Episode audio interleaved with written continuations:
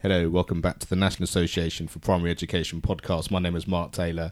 Today we're carrying on our season of meeting people in the National Council, and today I'm joined by Robert Young, who is the General Secretary and Interim Chair. So thank you very much for joining us today. I'm delighted to, delighted to be here and delighted to have the opportunity of talking about uh, myself and my route into the National Association. Fantastic. So, can we start with a little bit of your education background, first of all, in terms of people get an idea of, of how you've been involved in education, and then we'll start to talk a little bit about your involvement in NAPE and, and how your work has actually developed into there.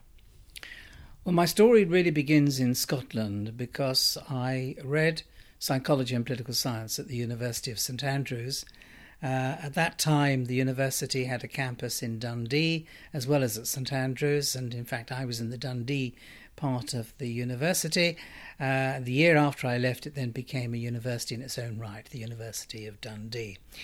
Um, I became interested in um, educational psychology uh, in my final year at university. And in fact, I did an option on educational psychology in my final year, which would have been my fourth year.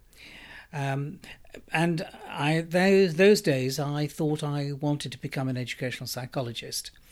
Um, but once I started on my PGCE year, postgraduate year, at Goldsmiths College, which was in 1966 67, I discovered that I really uh, was committed to being a teacher uh, rather than an educational psychologist. And I then proceeded to teach for seven years in two schools in the London Borough of Redbridge. I was at my first school for five years, Ray Lodge, uh, in those days, Ray Lodge Junior School, and then subsequently for two years at Oakdale Junior School in South South Woodford. Um, I was always interested in contributing to higher education and indeed was invited back to do one or two workshops for students on the PGCE program at Goldsmiths. Um, so I developed, I suppose, a, a, taste for for higher education Now, while I was teaching. Um, I suppose the fact that my father was a university professor, uh, working at uh, Queen Mary College, as it was then known, the field of aeronautical engineering, was also a factor in making me think about moving into higher education. Well, in 1973, I was appointed to what was a temporary lectureship uh, in primary education at uh, Dartford College of Education, which was a small college of education uh, funded by the Inner London Education Authority. Um, but at the end of that year, my post was actually made permanent. Um, I was very fortunate, really, to, to be in that position. And Dartford then became um, a part of Thames Polytechnic. So I worked for Thames Polytechnic for several years um, until teacher education was actually discontinued at the Dartford campus in the early 80s. I was appointed to Avery Hill College of Education um, as a principal lecturer in primary education in 1984, but I continued to work on both the uh, Dartford campus, the um, campus um, where I'd been working previously, as well as at Avery Hill itself. Uh, and then in '86, the, the the cohort, final cohorts on the Dartford degree had uh, completed their studies, and then I worked full time at Avery Hill, and I continued at Avery Hill uh, for the rest of my teaching career. Um, it then, of course, became converted into the University of Greenwich, um, and my the posts that I held were were various. Uh, for a time, I headed the primary education degree at um, uh, Thames Polytechnic on the Dartford campus, and then I had a similar role at uh, at Avery Hill. Um, for a time, I was also heading the primary team, uh, primary department, um, and shortly before I retired, I was director for learning and quality in the School of Education, and had also been an associate head of school and a, vice head of the School of Education. Um, and indeed, for a time, I was also temporary head of the School of Education. Um, but I was never really very interested in becoming the head of the School of Education because I, I found the politics involved uncomfortable. It took me beyond my comfort zone, and uh, I was really much more interested in the academic aspects of being involved in, in higher education. Uh, I, although I retired in 2007, I continued on a part-time basis for another 10 years, working as a link tutor for the university and getting involved with various other projects. I, for a time, I coordinated a partnership project on behalf of the TDA, that's the Training and Development uh, Agency. Um, and I continued to do quite a lot of external examining uh, for um, various universities across the UK, including Scotland and Wales, as well as as well as England. Um, another dimension of work that I was significantly involved with um, during my time at Avery Hill was the international side. Uh, I was partly instrumental in organising exchange programs for students in the second year of our undergraduate program, enabling them to visit countries on the continent, uh, most especially some of the Scandinavian countries. Uh, and I was responsible for organising a program for European students from the continent uh, at, at, Avery Hill as well as part of that exchange experience. Um, so that, uh, and I also coordinated um, uh, a European a, a, course called the European Teacher for Tomorrow, um, which I which involved five or six different countries and students from different countries and I did that for several years, uh, largely actually in Portugal. That was our base. So the European, the international side to my work actually was really rather important while I was at uh, at Avery Hill, and I have to say it gave me an enormous amount of pleasure and satisfaction. Now that I haven't said anything about NAPE yet. Um, while I was at Avery Hill, I was um, approached by Henry Pluckrose, who was a very distinguished head teacher uh, in the, the city of London, um, an author of several texts in the area of environmental education and art in education. And he suggested to me that uh, it might be an idea to establish a local branch of the National Association for Primary Education uh, based at the university. I followed up on that idea and um, duly established a local branch in 2000, uh, sorry, 1986. Um, so it was a couple of years after I had started at Avery Hill. And that local branch was in many ways um, very successful. It continued until right up until last year. And I remained chair of the local association for quite a time. Um, but I was very fortunate to have quite a strong team of tutors and local teachers, many of whom were graduates of the university, working alongside myself. And I think we played a, a fairly key role in the area of staff development for local teachers across Greenwich, Bexley, Bromley, West West Kent, um, over a number of number of years. And some of the big names really some of the biggest names in education contributed to the program, and we provide the opportunity for a lot of local teachers to talk about the initiatives they were taking in their respective classrooms. Um, so I regard uh, that as uh, as a significant achievement because essentially it was partnership in action, partnership between the university and local local teachers. Uh, and under that umbrella of NAPE South East London, we were able, I think, to organise a range of lectures, seminars. We also published uh, collections of papers as well based on the conferences that we held. Um, so there was a, a, lot came out of that, um, and it's nice to look back and to think that we made a contribution to the development of expertise within the local area um, or the region, I should say, rather than the local area. Um, I didn't get involved with NAPE nationally until uh, 2014. Uh, so that would have been four, no, five years, almost five years ago. And I was asked whether I would be interested in joining the council. And uh, I was persuaded to come onto the council, partly because Lynn Hannay had just taken over as chair, and I felt at the time that she was somebody that I could work with very easily, because uh, I respected her a great deal. And uh, and then within a couple of years, I agreed to take on the role of general secretary, which was a vacant role, and I said the rest is history.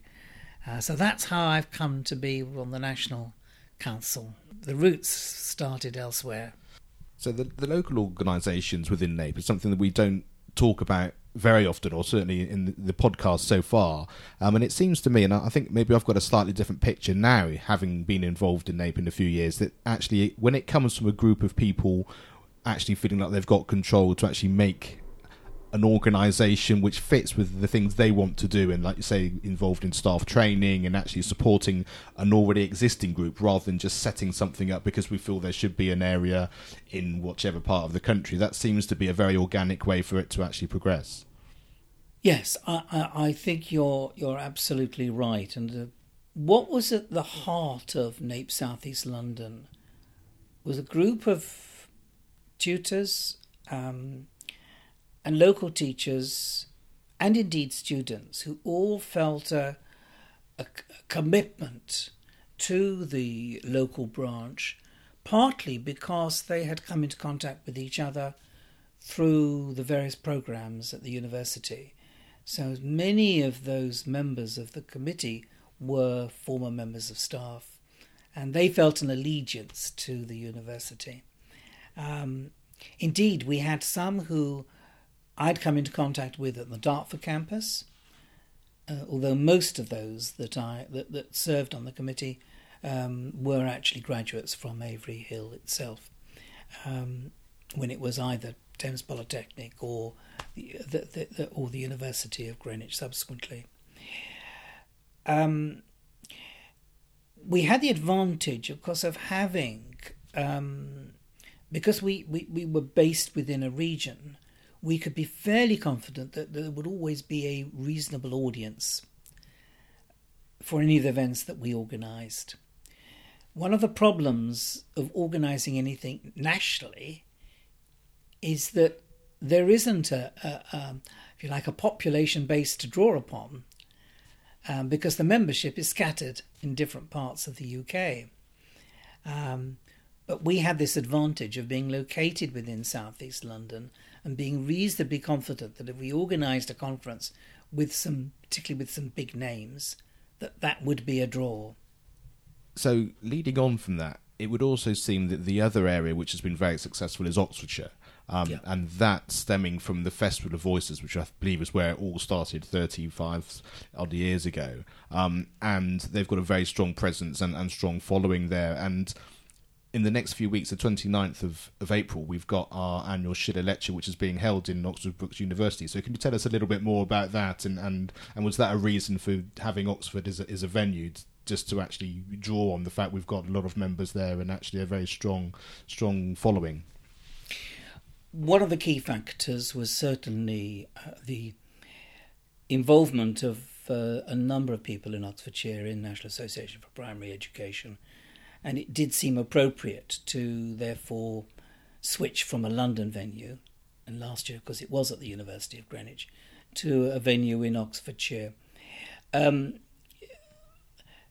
I was also um, I was also mindful of the fact that if we held it in Oxfordshire, that would enable John Coe to attend, and given his involvement in the Schiller lectures over the years, um, I felt it important to at least try and, and ensure that uh, he might have access to the the venue, which he wouldn't have if we were to repeat it again in London.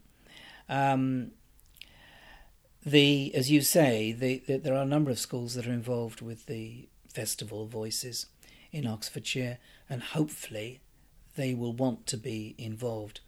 Now, of course, this year it's based at the um, Oxford Brookes University, and we were hoping that uh, this would enable both students and staff to attend, as well as uh, teachers from local schools. Not quite as optimistic as I was last year about the turnout for this event, but given the fact that it's being addressed by Teresa Cremin, Professor Teresa Cremin, who is one of the major figures in the world of uh, literacy in education, particularly primary education, I would hope that at the end of the day the event will be well supported. I cannot think of a better speaker. She is absolutely inspirational, uh, as well as being very authoritative in the field of, of literacy and indeed the creative arts in education. So just before we started recording, you were telling me the fact that you've been a, governor at a, a, school for quite a few, uh, many yeah, years, yeah. and how does that sort of influence your ideas of education from having that hat on, and also how that develops into NAPE and and and your sort of understanding of that sort of overarching kind of idea of, of education from that sort of professorship to a governing body and and and all of those sort of different places at the same time. That's a very interesting question that you've raised, and I think that governorship has been a very important part of my professional life over the over the years, uh, and particularly over the last uh, twenty or so years as a uh, uh as a chair of governors. Um, the it's important. First of all, it provides me with an a link with the classroom coalface um, and if I didn't have that link with a particular school, um, I would find it much more difficult, I think, to make any pronouncements on mm. education.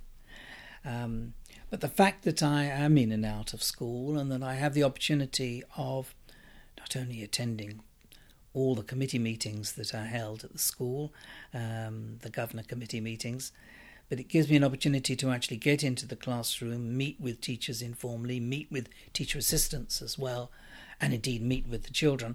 All of that, I think, strengthens my understanding of what's going on in the world of primary education. But apart from that, being in the chair's position also has alerted me to First of all, the delicacy of the relationship between governors and schools. You are walking something of a tightrope because, on the one hand, you do have a monitoring responsibility. On the other hand, you also have a responsibility to support the school. Um, sometimes it can be very difficult to um, synchronize those two dimensions of being a governor. And there have been moments when I have had to take a fairly firm stance, wearing my governor hat, and to say things that the head in particular of the school would not have been happy about. Um, most of the time, I've not been in that position. I've been able to be absolutely supportive, particularly in recent years, with under the current uh, leadership of a very gifted, I think, head teacher. Um, I'm also well aware, as a result of being a governor, that we have a special relationship with the local authority. And I have been involved, particularly with the appointment of our last our last head teacher, um, of the, the again the delicacy of the relationship between the local authority and the governing body, because governors, although they are influenced by the policies and pronouncements of the local authority. At the end of the day, in relation to appointments, particularly the appointment of a head, it's the governing body that must make the decision. And I was involved in some quite tricky discussions um, at our last round of, of, of, appointments of a head teacher uh, with the local with the local authority. Uh, I, but I found I find these sorts of challenges interesting. Um, and at the end of the day, I was able to get my own way, I have to say. Uh, and we were proven absolutely right in terms of the strength of the appointment that we that we made.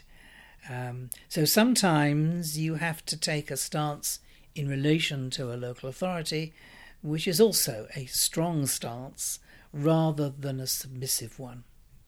Um, I am also well aware, um, and I suppose I find this challenge of great interest as well, that sometimes you have to get involved with some of the problems within the school vis a vis parents. And of course, if parents are not satisfied with some aspect of policy or some aspect of implementation of school policy, as a last resort, they can come to you as a chair of governors. And I've had several cases of that kind to deal with, and that's involved me in a great deal of research, um, talking to members of staff, and particularly the, the head teacher, and then writing uh, uh, some sort of document to the complaining parent. Um, and uh, I suppose I've been reasonably well placed to take on that role because of my background in education. I have to say, I think I'd have found it almost impossible to deal with some of those complaints that I've had to, to address if I didn't have a strong background in, in primary education. So the I've enjoyed being a governor enormously, and I think it's been a great privilege, which is why I've been very reluctant to to give it up.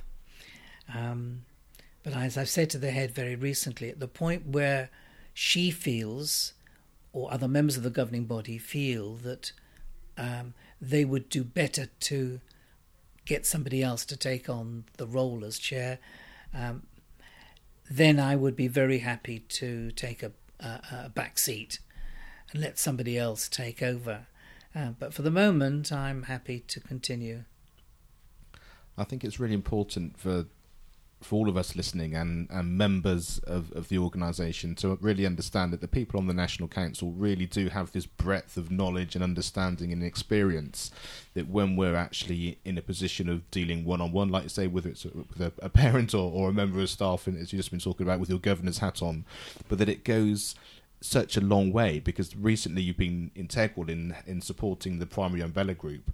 Um, and now we're talking about sort of national organisations and, and, and all manner of people coming together to support primary education across the country. So can you talk us a little bit about about that and how that's worked out?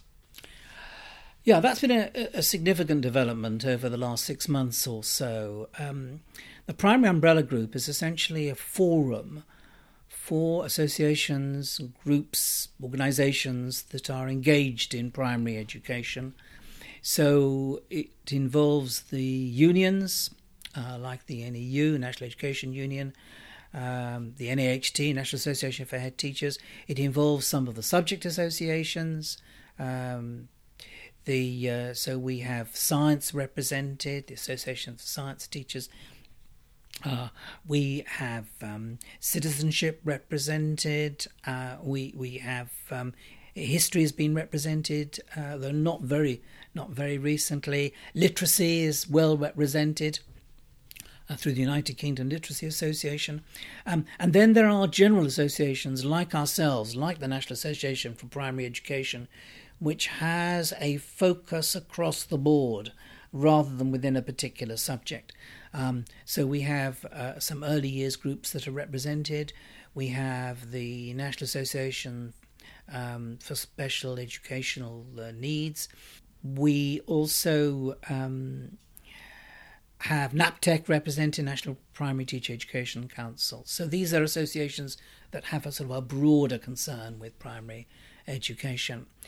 Um, I got involved in helping to uh, revive this primary umbrella group at the beginning of the year because the previous chair had uh, resigned and had left something of a vacuum. There was nobody had really taken it taken it on, and uh, it was suggested that actually NAPE ought to do something about it, um, and I agreed. Therefore, as General Secretary of NAPE, I uh, coordinated the first meeting earlier in the year. That would have been in December. Um, and one of the things that we agreed to at that meeting is that we needed to broaden its membership. And I've therefore gone out of my way to involve other associations as well, which have a, an interest in primary education. So at our February meeting, uh, I think for the first time for several years, we had over 20 present. And there are a number of other associations that have come on board since then. So it's it's now I think viable in a way that it wasn't really last year because it had dwindling numbers last year. And there was considerable dissatisfaction, I think, with the way in which it was being managed almost at the last minute. Um, I've tried to ensure that there is a, a program of events organised in advance, uh, so everybody's got their dates in their diary. And certainly the last meeting, which was addressed by two members of the Ofsted Inspectorate, about the current consultation on the Ofsted inspection framework, that, that there was a real buzz at the meeting, and I certainly felt that, that the, the revival of the primary umbrella group this year was more than more than justified, and I'm pleased to have played a role in bringing it together, um, because I do think uh, NAPE has a key role to play not necessarily in the organisation of events, but it has a key role, first of all, as a mouthpiece for primary education, which is where the primary first, of course, plays an important role. But it has a key role to play in terms of bringing together groups and associations that have an involvement with primary education. Um, it's a facilitating role that NAPE has. And uh, I think it's important that NAPE is seen to be playing that kind of facilitating role within the within the world of education. And I think there you can understand that by being a member, um, what it does is it just gives us the opportunity to have such a big impact, like say across the the whole primary sector, because we we are from because we're dealing with children from birth to 13 um, because like I say we're dealing with lots of different organizations which may be just subject led so mm. as, as a broader organization we can we can do that. Because we have parents as members as well as teaching staff um, we have that complete broad perspective. And the people that are involved in council as you would have been hearing over these podcasts also then give us a real chance to um, like I say coordinate things that are going on as well as having the opportunity to do some things like the Schiller Lecture, which obviously is a specific event where we can actually get some of some of the more renowned speakers to come and give you the opportunity to hear some of the, the great knowledge and wisdom that they have. The other thing that we we do, which is important, is that some of the things that we're invited to attend, and also some of the things that we we actually have a, an important say in, things like the the cross-party um, parliamentary committee, and also last week we both went to the fourth um, well-being conference that was that was held in London as well. Um, and so we get that opportunity to find out a lot about things that are going on and pass comment on those things. But people people also um, listen to what it is that we say. And so, as a member, you you should hopefully feel that. And if you have anything that you want to say to us, anything that you have a concern about, or anything that you think is positive, you can feed that into us as a national council, which we can then use as a voice to put out into the, the education world beyond. Am I right in thinking that's that's a really useful way that members can really feel like they've got a um, a say really in, in how either their children personally are involved in education or as staff members within working in the within the profession of education can feel like they've actually got some impact on the way that things are going to move forward. I think you're you're you're right, and it's true that several of us uh, have been involved in a number of, of national associations. Um, you've referred to the All Party Parliamentary Group for the teaching profession, which was set up a couple of years ago. And certainly, um, I've had the opportunity of attending most of those meetings and have raised a number of issues um, as a member of the National Association for Primary Education. Uh, Peter has recently joined us as well on that uh, all party parliamentary group, and he has also spoken, um, which I'm delighted which I'm delighted about. Um, the and I think that if members of NAPE have concerns, points they want to make, we would always appreciate hearing them. Um, and if you feel you want to pursue any of those issues in greater depth, then of course there's always the possibility of writing an article for Primary First. And I know the editor, John Coe, would always be pleased to hear about particular issues that uh, members might have and which they want to pursue in further depth in writing.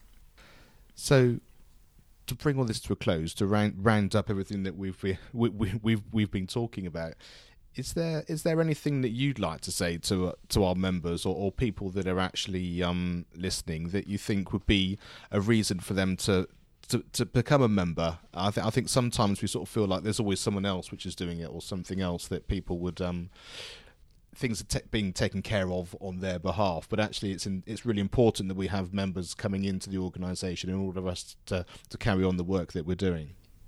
I think that it's very important um, in this day and age that teachers feel that their voice is being heard um, more widely by politicians and indeed by the wider community. And NAPE plays, I think, a significant role in ensuring that the teacher's voice is heard. And I'd like to think that there are many teachers out there who, once they're aware of the significant role that's been played by NAPE over the years, will actually want to join NAPE. Uh, the fee is not a great a great deal. The but by joining, you're help you're helping us to continue to flourish as an organisation. Now we have recently uh, benefited from um, an endowment from a, a, generous benefactor, and that has played a significant part, really, in enabling us to do the things that we want to do. But in the long term, um, there is no question that, that to be viable, uh, we need the support of members. And therefore, if there are people out there who are thinking about joining us but haven't actually taken that step, let's hope that you will be persuaded to to do so. We certainly need all the, the help that we can get from from teachers, not just teachers, others involved with the world of primary education, including including parents. Um, and hopefully, you might also want to attend some of the events that are organised from time to time by by NAPE. Um, so let's one has to be optimistic about the future. Um, this may be a time of great stress in many ways for for education, um, particularly given the sort of financial climate that we are under at the moment and all the uncertainties over over Brexit. Um, but on the other hand, there are some things that have changed very much for the better in the world of education over the last 10 to 20 years, and we must hold on to those those things. It's a much more collegiate profession than it ever used to be when I first joined the teaching profession. Uh, certainly, it's a much more rigorous profession in terms of, I think, the way in which teachers are trained and qualified. Um, there is a much greater support within school communities from teacher assistants, from learning mentors, and so on, which would have been unheard of when I first joined the profession. So there are some things that are going on that are enormously encouraging. One would like to think that, that, that NAPE could continue to actually play a role, a significant role in the teaching profession um, as a mouthpiece, uh, but also as a forum for bringing people together. I've touched upon some of the changes for the better in the teaching profession and it is very it is easy to overlook some of those changes that I think have that have been important for helping the profession to uh, to develop. One of the things that NAPE is always concerned about is the underlying underlying values in education. And there is always a concern that those underlying values have been eroded over the over the years. Values to do with the importance of child centeredness in relation to curriculum design. Uh, values to do with the child's entitlement to a broad curriculum. Uh, values to do with openness in education, in, with regard to encouraging open relationships between teachers and pupils, between pupils themselves, and so on. Uh, values to do with inclusivity, especially in relation to uh, multicultural education and to do with the way in which we support children with special educational needs. Now, those are important values, and I think that there are systems that have been introduced over the years that have contradicted those values, that have made it more difficult for us to actually implement those sorts of values. And those systems in particular are bound up with the high stakes high stakes assessment regime that we now have in primary education, something that would have been unthinkable when I entered the profession way back in 67.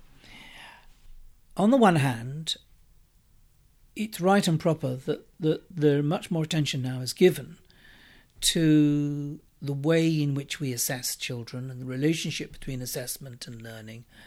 Much more attention now is given to the way in which we track progress, the way in which we monitor pupil performance, and so on. And all of that is, is admirable, uh, and it does make for, I think, much more effective teaching.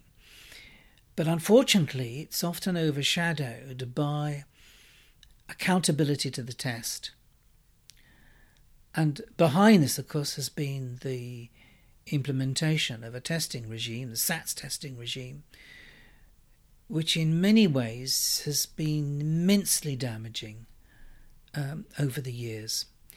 And that is a great tragedy in many ways because you can have rigorous forms of assessment, particularly rigorous forms of formative assessment, without the kind of testing regime that has been introduced and which has resulted in teachers being fearful um, with regard to whether the children are going to perform as expected or as expected by senior management within the school and as expected by Ofsted inspectors and so on. Um, there is no doubt in my mind that part of the problem we have with regard to teacher retention in the profession and problems to do with teacher morale are bound up with the nature of the testing regimes that have been implemented in primary education. And any government that really is committed to enhancing teacher morale, any government that really is committed to doing something about teacher retention as an issue, has got to look very critically at the whole examination system in our in our schools today, particularly in relation to the primary primary years. It's also had a crucifying effect on, of course, the breadth of the curriculum that children are expo- exposed to. Not in all schools, and I'm pleased to say that there are schools that have stood up for their principles. There are schools that have, um, like my, the school where I am a chair of governors, schools where they have continued to give children access to a very rich and broad curriculum.